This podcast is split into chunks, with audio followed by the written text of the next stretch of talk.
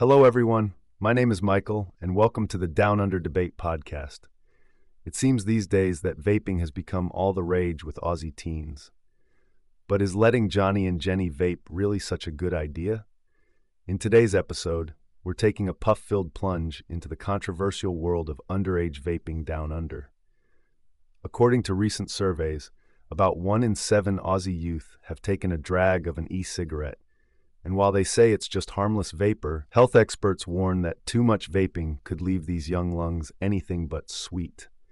That's because e liquids contain all sorts of deliciously named but dizzying chemicals like formaldehyde, better known as embalming fluid. Yuck.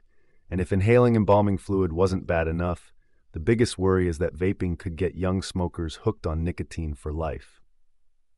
We all know how hard it is for adults to quit, Imagine how tough it would be for a teenager going through mood swings and peer pressure. The stats show kids who vape are more likely to start smoking stinky butts, too. So, are Aussie authorities doing enough to keep these high tech smoking devices out of hands of minors? Some say stores need hawk eyes to stop underage kids from buying juices, and flavors like strawberry smash or cookies and cream probably shouldn't tempt kids either. Stricter rules around where you can vape might also help keep it away from curious children. In the end, it seems vaping isn't as harmless as teens think. But with open discussions, responsible policies, and caring communities, we've got a chance to stomp out youth vaping down under for good.